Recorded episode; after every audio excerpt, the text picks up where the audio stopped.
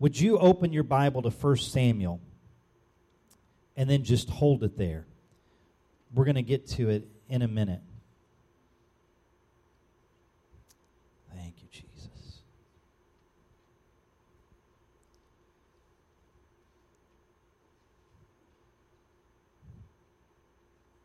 You there? 1 Samuel chapter 10. Now I want you to hold, literally hold that scripture, whether it's your phone or your iPad or, God forbid, an Android.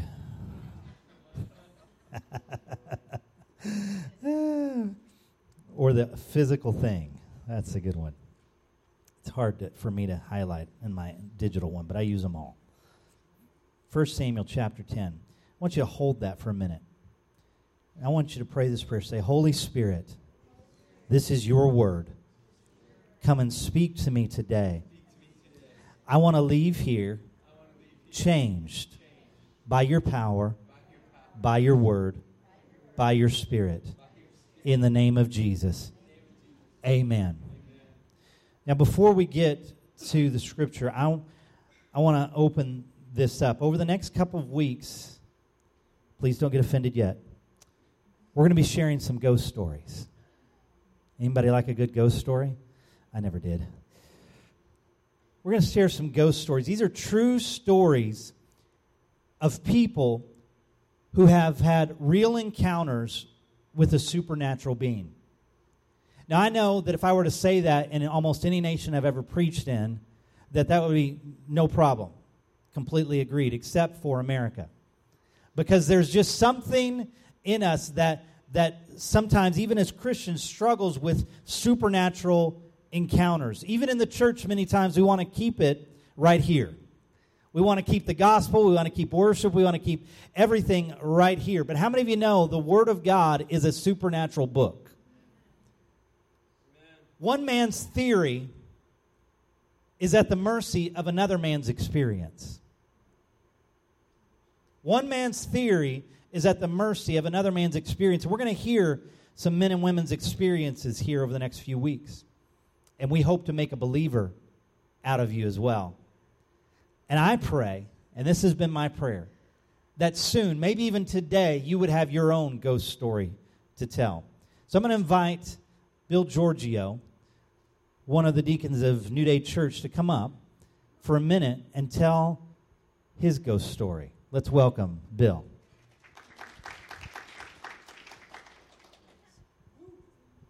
Ghost story. I like that.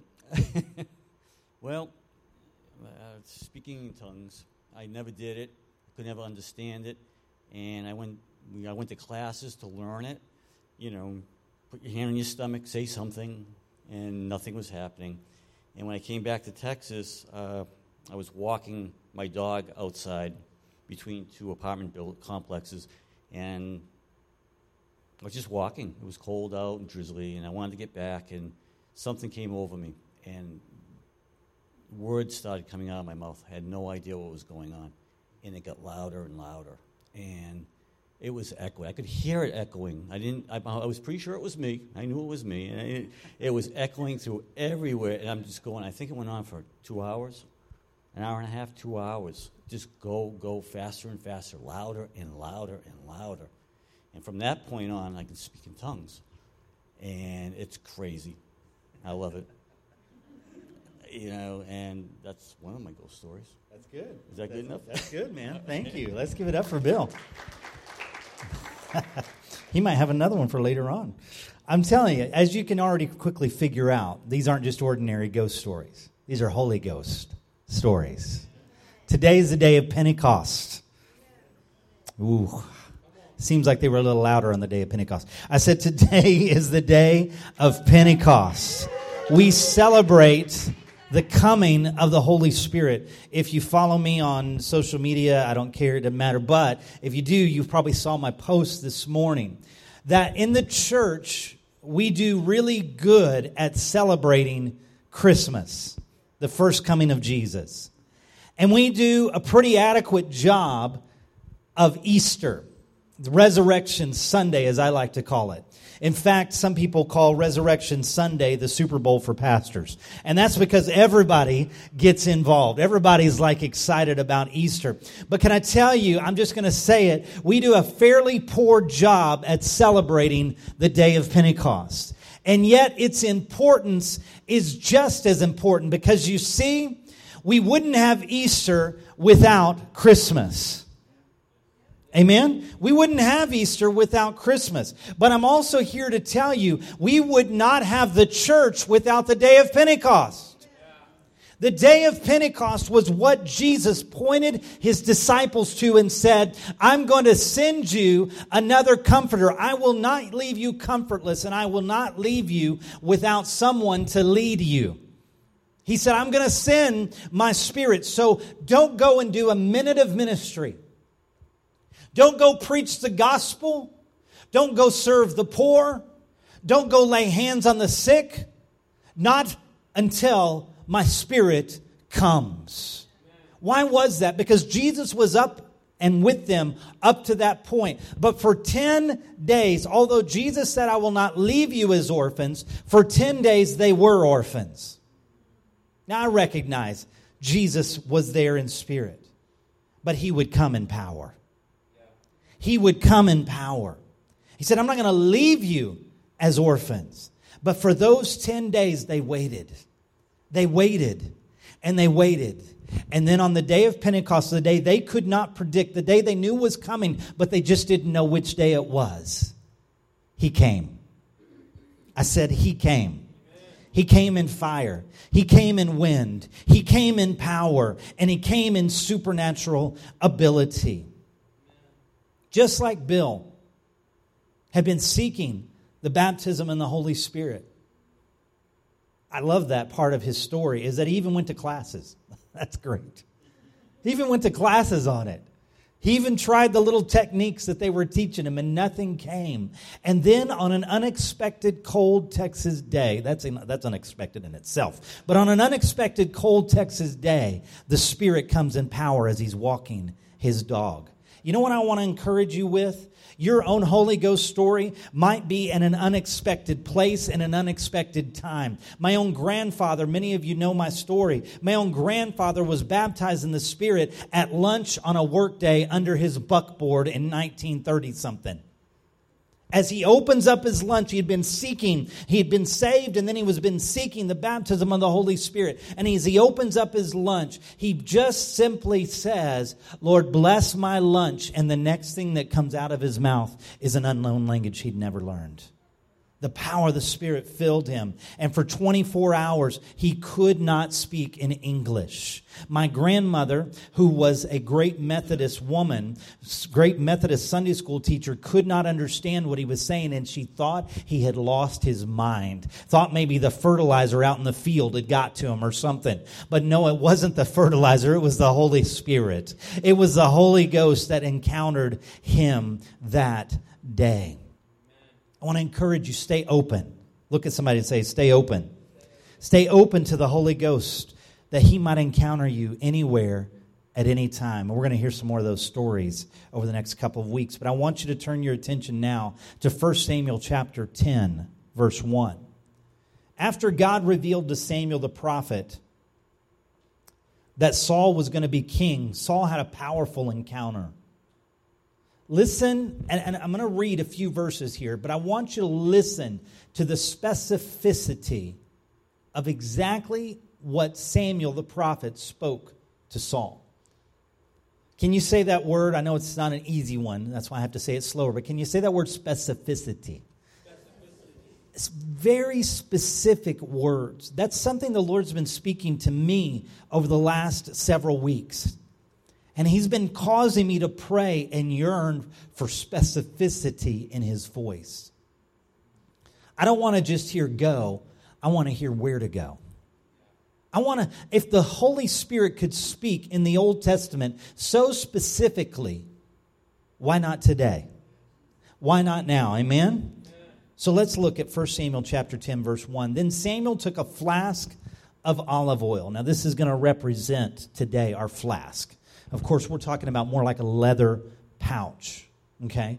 But they took the flask of olive oil and poured it on Saul's head and kissed him, saying, Has not the Lord anointed you ruler over his inheritance? When you leave me today, you will meet two men near Rachel's tomb at Zelzah on the border of Benjamin. They will say to you, The donkeys you set out to look for have been found, and now your father has stopped thinking about them and is worried about you. He is asking, What shall I do about my son? If you have, I mean, any of your Bibles is going to have this, it's going to have quotes. He literally tells him exactly what they're going to say to him. Verse 3 Then you will go up on from there until you reach the great tree of Tabor. Three men going up to worship God at Bethel will meet you there. One will be carrying three young goats, another three loaves of bread, and another a skin of wine. They will greet you and offer you two loaves of bread, which you will accept from them. Are you here in this church? Then after that, you will go to Gibeah of God, where there is a Philistine outpost. As you approach the town, you will meet a procession of prophets coming down from the high places with lyres, timbrels, pipes, harps being played before them, and they will be prophesying. The Spirit of the Lord will come powerfully upon you, and you will prophesy with them, and you will be changed into a different person. Verse 7 once these signs are fulfilled, do whatever your hand finds to do, for God is with you. Go down ahead of me to Gilgal. I will surely come down to you to sacrifice burnt offerings and fellowship offerings, but you must wait seven days until I come to you and tell you what you are to do. Jesus told the disciples to go and wait. He didn't give them a time. We know that it was 10 days. Here, Samuel specifically says to Saul, wait seven days. How many of you know God's in the waiting? That's not part of my message, but I think somebody needs to hear that. God's in the waiting period. God's in the waiting time. Even when you don't always hear in the waiting, He's there. He's speaking. You just got to get quiet sometimes. Let's go on. Verse 9. As Saul turned to leave Samuel, God changed Saul's heart, and all of these signs were fulfilled that day. When he and his servant arrived at Gibeah, a procession of prophets met him, and the Spirit of God came powerfully upon him, and he joined in their prophesying. When all those who had formerly known him saw him prophesying with the prophets, they asked each other, What is it that has happened to the son of Kish? Is Saul among the prophets?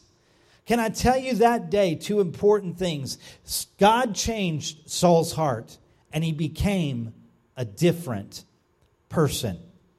Now, see, part of the problem with knowing a lot of scripture is you know how bad Saul did become. But can we pause? Before that time, before Saul decided to walk away from the Lord, look at what happened to Saul. He became a different person. I personally believe that God changed Saul's heart, and it was not his will for Saul's heart to go astray. It was God's will for Saul's heart to be changed into a new man, into a different person. That's why the Spirit of God came upon him. Let me tell you, one way you know you've had an encounter with the Holy Ghost is that you will leave changed. Don't tell me you had an encounter with the Holy Spirit and you didn't change because that's not the spirit I serve. When I come into the, into the presence of the holy, I can't help but be changed. I can't help but be convicted. I can't help but have joy. I can't help but have peace. Something, something always happens when I come into contact with the holy. And something will happen to you too. I'm not saying that you'll do the same thing I do. I'm not saying you'll do the same thing Saul did, even. But something happens. I've, I've literally talked to people after being prayed for or after having altar I, have prayed for hundreds and hundreds of people to be baptized in the spirit and we're not just just talking about that one first experience we're talking about an encounter with the holy spirit but I've talked to many people, and, and when I talk to them, and they go, I say, What happened? And they say, Well, I don't, I don't really know. Sometimes that means I don't know how to describe it. But sometimes it literally means, I don't know. And I got to tell you, if you're in that place of, I don't know, get back into his presence. You may not be able to describe it, but you'll know that something has happened. You see, the Holy Ghost came powerfully upon Saul. The word powerfully, watch this, is translated in the Word of God 49 times. This will blow your mind. That word upon powerfully is translated 49 times as prosper or prosperous. You didn't expect that, did you? Powerfully is actually described the majority of times as prosperous or prosper. I guess we better grab onto that prosperity gospel, huh? Well, at least the right one. Amen. See, what happens is when you come in into an encounter with the Holy Spirit, your soul will prosper. Something positive is going to change in you. Something positive is going to happen to you. The other 15 times or so is translated come mightily, to rush upon, or good, or I like this one, breakout. Breakout. In other words, when the Holy Ghost came upon Saul, he came powerfully with good things in his favor. Why are we so afraid of encounters with the Holy Spirit? I, I got to ask this question. I know that, that maybe we're a little different in some way than some churches. Not all churches. We're not the cream of the crop. We're not the, I, that's not about it. We're about the body of Christ. But it does amaze me when I get into conversation with certain segments and certain people, and we start talking about the Holy Spirit. And for some reason, we always got to talk about the weird things. Why is that almost always the first place we go? Well, we don't want to be weird, we don't want to be strange. Why are we afraid of encounters with the Holy Spirit? When you come into the presence of God, He does not want to harm you, He wants to bless you. He wants to prosper you. He wants to give you good things. And I'm not just, I'm not talking about physical, like money and stuff. That's fine, but that's the lowest level. He wants to touch you. He wants to bring hope. He wants to bring joy. He wants to fill you with love and peace. And the last time I checked, that's better than money any day of the week.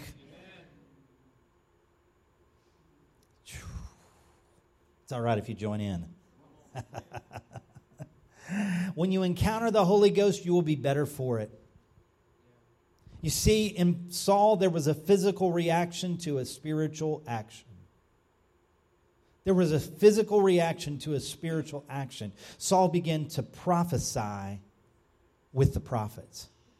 Now, you know that, know me, that I believe that the prophetic is here today. It's real, it's active, it's for the current body of Christ. The prophets are here today. And what happens in prophecy is according to 1 Corinthians 13 that, that excuse me 14 that we should all desire the spiritual gifts, but above all else we should desire to prophesy. And I'm not going to go into all of the reasons why today. But when, when prophecy, when true prophecy comes forth through believers, it is for encouragement. It is for building up. It is for direction and confirmation. And this week, the Right Reverend Joseph Franklin, I can call him that now, had a Holy Ghost story of his own. And I want him to share that with you. Come on.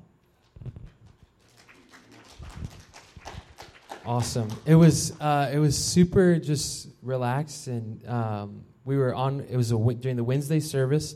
they have like an encounter service, and so it was during one of the times of worship, and they're just worshiping and going to different stations, doing different stuff.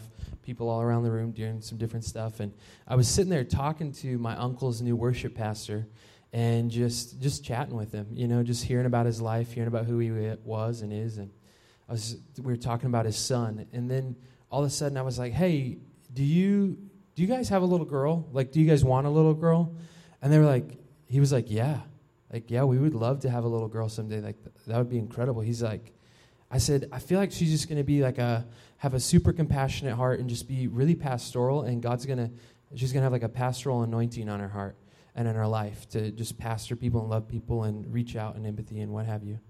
And so he's like, no way. He's like, you've got to tell that to my wife. So his wife like comes back from doing the station that she was doing, and I and I tell her that, and I say that all that to her, and she just starts to tear up and just to cry.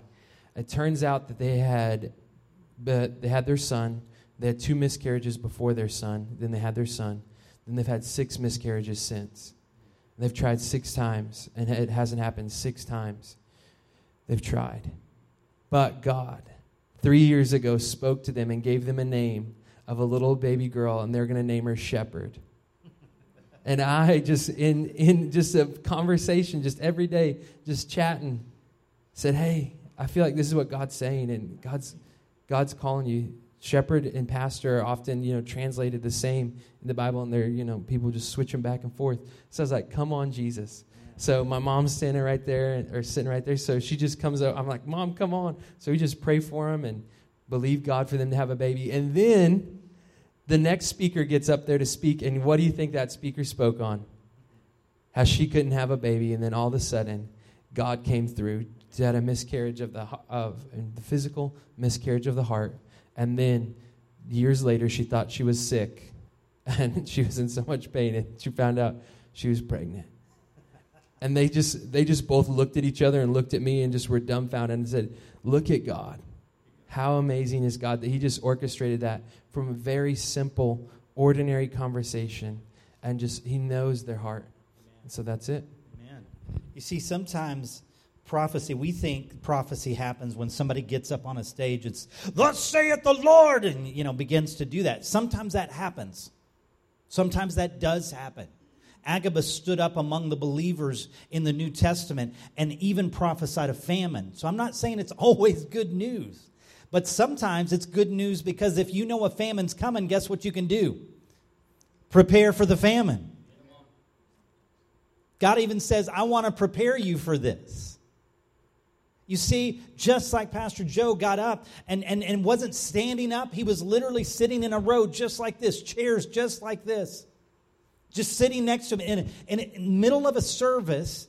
Just there was some time and people were just talking. He just begins to chat, and the Holy Spirit speaks. Can I tell you why desire is that prophecy would become as free flowing and as simple as having a conversation? Have you ever had that happen? Literally, you're talking to someone, and you, and I tell you, he knew it. I've known it. Many of you have known it. When the conversation switched from the natural to the supernatural, when something was different. And you know what my desire is? I desire that this happens at McDonald's, though I don't like McDonald's. But I happen, I'd, I'd rather it happen at Chick fil A. But wherever I'm at, I want the Holy Spirit. This is my desire. And I got to be honest with you, this doesn't happen a lot for me. And yet the Word of God is true.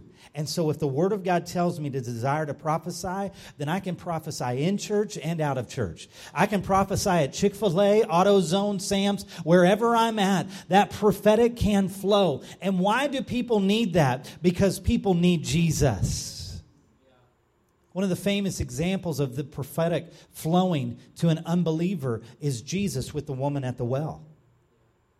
She's sitting there and they're having a conversation. Then they get into a nice little religious debate, and he goes, Enough with the debate. You've got five husbands. And she says, Who told you that?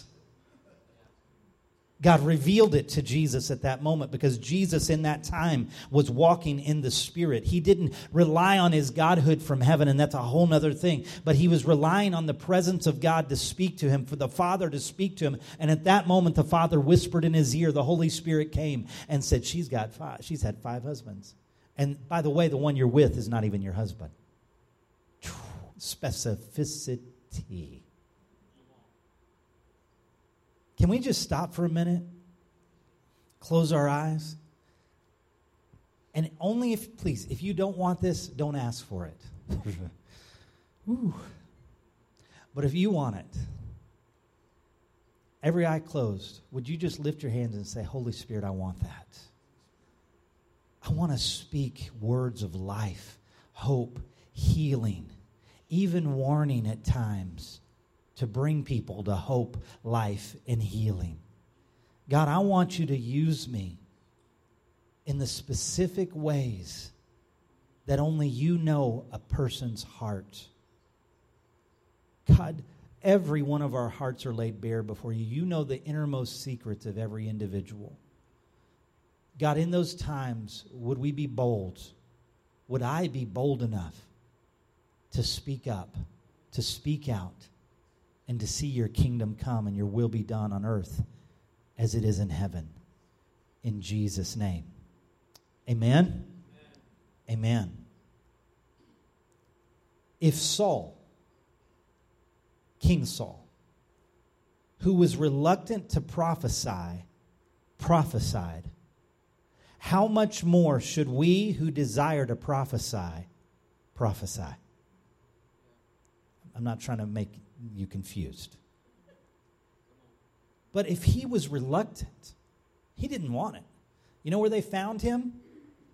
Seven days later, Samuel comes in, ready to announce his kingship. And where do they find Saul? Hiding in the luggage.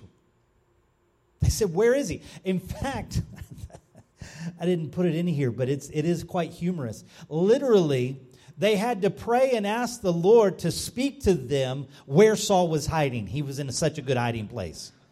And they said, He's among the luggage. That's how reluctant he was, and yet God spoke through him anyway. How much more, as we as believers, should be open to what God wants to do and speak. I want you to now turn to the New Testament quickly to Acts chapter 9. We're going to hear one more ghost story here. Acts chapter 9. This one, we're moving from King Saul to Saint Saul.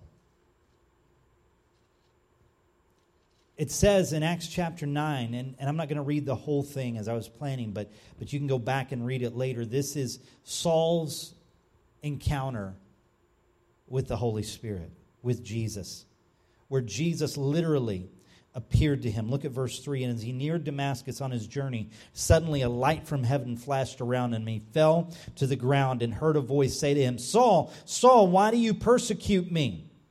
Who are you, Lord? Saul said. I am Jesus, whom you are persecuting, he replied. Now get up and go into the city, and you will be told what you must do. The men traveling with Saul stood there speechless. They heard the sound, but did not see anyone. Saul got up from the ground, but when he opened his eyes, he could see nothing. So they led him by the hand into Damascus, and for three days he was blind and did not eat or drink anything. And that's a powerful encounter, but really we could call this not only St. Saul's ghost story, but also Ananias. Because it goes in and it says in verse 10 In Damascus there was a disciple named Ananias, and the Lord called to him in a vision, Ananias. Yes, Lord, he answered. The Lord told him, Go to the house of Judas on Straight Street and ask for a man from Tarsus named Saul, for he is praying. And in a vision, he has seen a man named Ananias come and place his hands on him to restore his sight. Did you hear what the Spirit told Ananias? He said, I'm going to tell you that I've already appeared to Saul in that three day fast, and I've appeared to him and said that there's a man named Ananias. Now, can you imagine if Ananias said no? God would have to go and find another Ananias somewhere to bring him to Saul. I'm sure Saul was pretty hungry and thirsty by now. So I'm glad that Ananias said yes. But he specifically told Ananias what Paul was seeing in his vision. And he said, It's you. Don't you wish God would do that? I do. It'd make it a lot easier. When I show up and start saying crazy things to somebody, if God had already told them that I was going to show up and say crazy things to them, right? Let's keep going. Verse 13. Lord, Ananias responded, I have heard many reports about this man and all the harm he's done to your saints in Jerusalem, and he has come here with authority from the chief priest to arrest all who call on your name. Ananias started pushing back. Whoa, whoa, hey, hey, hold up, Lord. Isn't this the guy that's murdered people? Isn't this the guy that's putting people in prison? And that's the reason I'm at my house. I'm locked up, hoping he doesn't show up, and now you're telling me to go to him? But the Lord said to Ananias, Go. This man is my chosen instrument to carry my name before the Gentiles and their kings and before the people of Israel. I will show him how much he must suffer for my name. And you got to be here on Wednesday nights for us to go into deep and why that was and everything else. But let's keep going to verse 17. Then Ananias went to the house and entered it. Placing his hands on Saul, he said, Brother Saul, I want you to see that. Scripture does not waste one word. He didn't just say, okay, Saul, you murdering, you know. What did he call him? He called him brother. The brother who's murdered my brothers. He didn't even qualify him there. He qualified him for who God qualified him for. He said, brother. Mm, that we would do that more. Brother Saul, the Lord, Jesus, who appeared to you on the road as you were coming here, has sent me so that you may see again and be filled with the Holy Spirit. He had his hands on him. He's speaking over him, even prophesying by calling him a brother. And right here, immediately, something like scales fell from Saul's eyes, and he could see again. He got up and was baptized. Now, we can easily infer from what he just spoke that the baptism here, yes, he got baptized in water at some point, but he literally stood up and was baptized in the Holy Spirit at that moment. Boom. And after taking some food, he regained his strength. But I want you to see something. One more thing. Look at verse 20.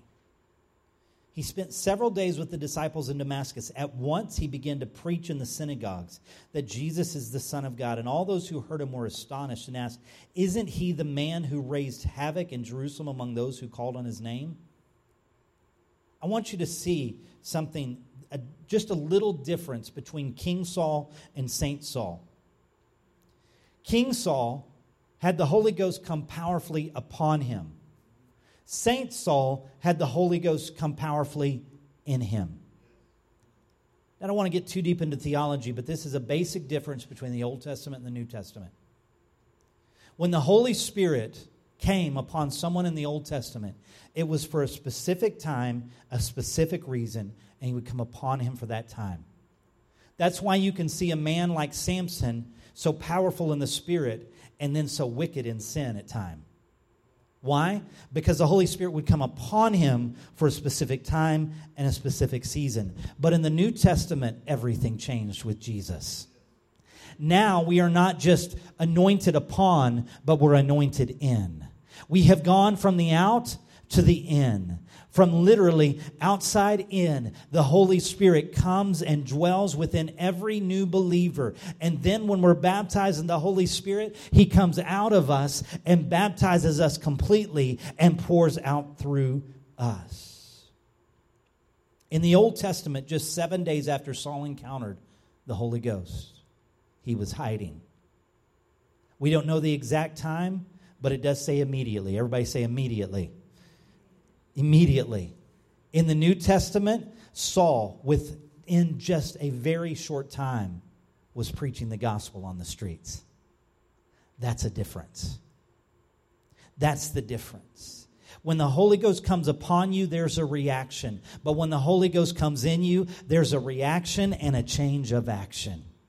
Let me say that again. When the Holy Ghost comes upon you and touches you, and you get a little, as my as my um, dad used to say, a little dab will do you. I think it came from some ad or something. But no, he said that that's just a little dab. Then there will be a reaction. There will be some change on the outside that's physical, or something will happen. But when he comes in you, there is a change. There is a reaction, but there's also a change of action. The Bible refers to the Holy Spirit in several ways water, oceans, wind, fire. One that we don't talk about a lot is new wine. It is recorded in each gospel that Jesus said this. I'm going to take mine from Luke chapter 5. And no one pours new wine into old wineskins, otherwise, the new wine will burst the skins. The wine will run out, and the wineskins will be ruined. No new wine must be poured into new wine skins. As new wine is an example of the Holy Spirit of God, We have to understand that new wine can only be put into new wine skins. In other words, the Spirit of God cannot live in your old heart, in your old life. Otherwise, quite literally, you will explode. When we say, Holy Spirit, come, but we don't have a new heart yet, they don't mix. They don't mix. There have been those that have claimed that they were filled with the Spirit of God, but they preach another Jesus. There are even some who say they speak in tongues, but they preach another gospel. I'm here to tell you that's an old wineskin trying to have new wine in it, and it ain't even the Holy Ghost. You see, in order to have this powerful encounter with the Holy Spirit, you first got to have a new heart. You first got to have a new life.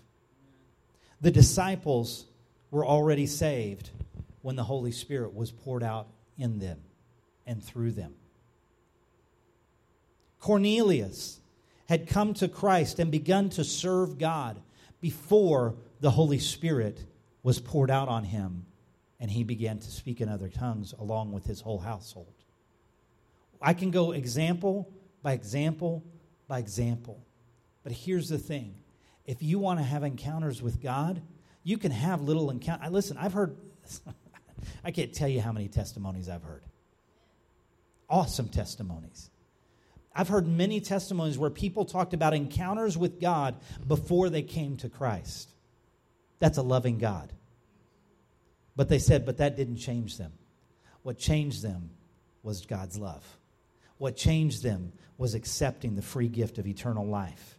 And then once they received the free gift of eternal life, things began to happen. I, I, don't have, I just overheard, so I don't have authority to tell it. But Joseph, the couple he was talking about, I heard a little bit of their testimony how they had powerful encounters with God before they were ever saved, when they were living in sin. But they didn't change until their heart was changed. That's when everything happened. And I'm here to tell you. God wants to pour out His Spirit in your life. There's one more thing I'd like to say. New wine is the gateway drug to the spirit filled life.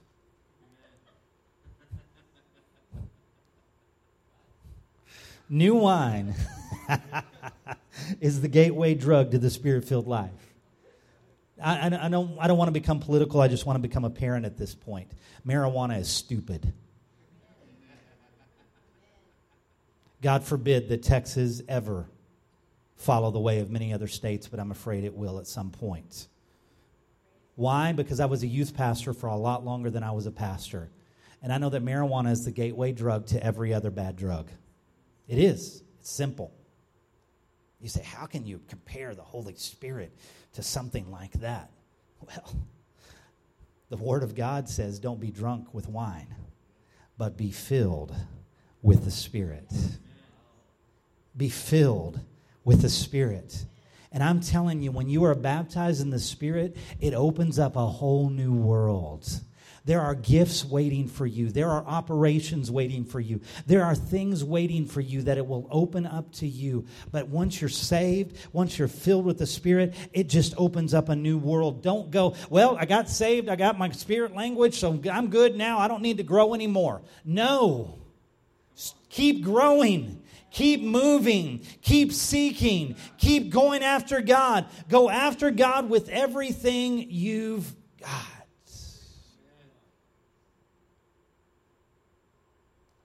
You got time for one more story? Good. Then we're going to pray. I remember a man in our church. He's still alive today, a man in the church I grew up in.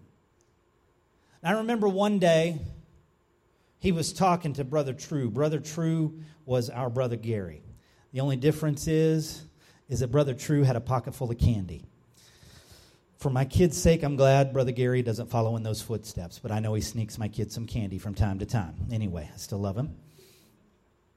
But Brother True had candy for every kid that came through. So guess who was the favorite person in the church? The pastor? No. Brother True. He was the favorite among us kids. And I remember I was in my late teens. I was just become the youth pastor of the church, and I was walking through on an assignment for my pastor. And as I was walking through the foyer, I kind of slowed down because I heard this man talking to Brother True. And Brother True looked at him and said, You know, I sit out here waiting for people to come, greeting people as they go to Sunday school and, and just being here for the kids and things like that.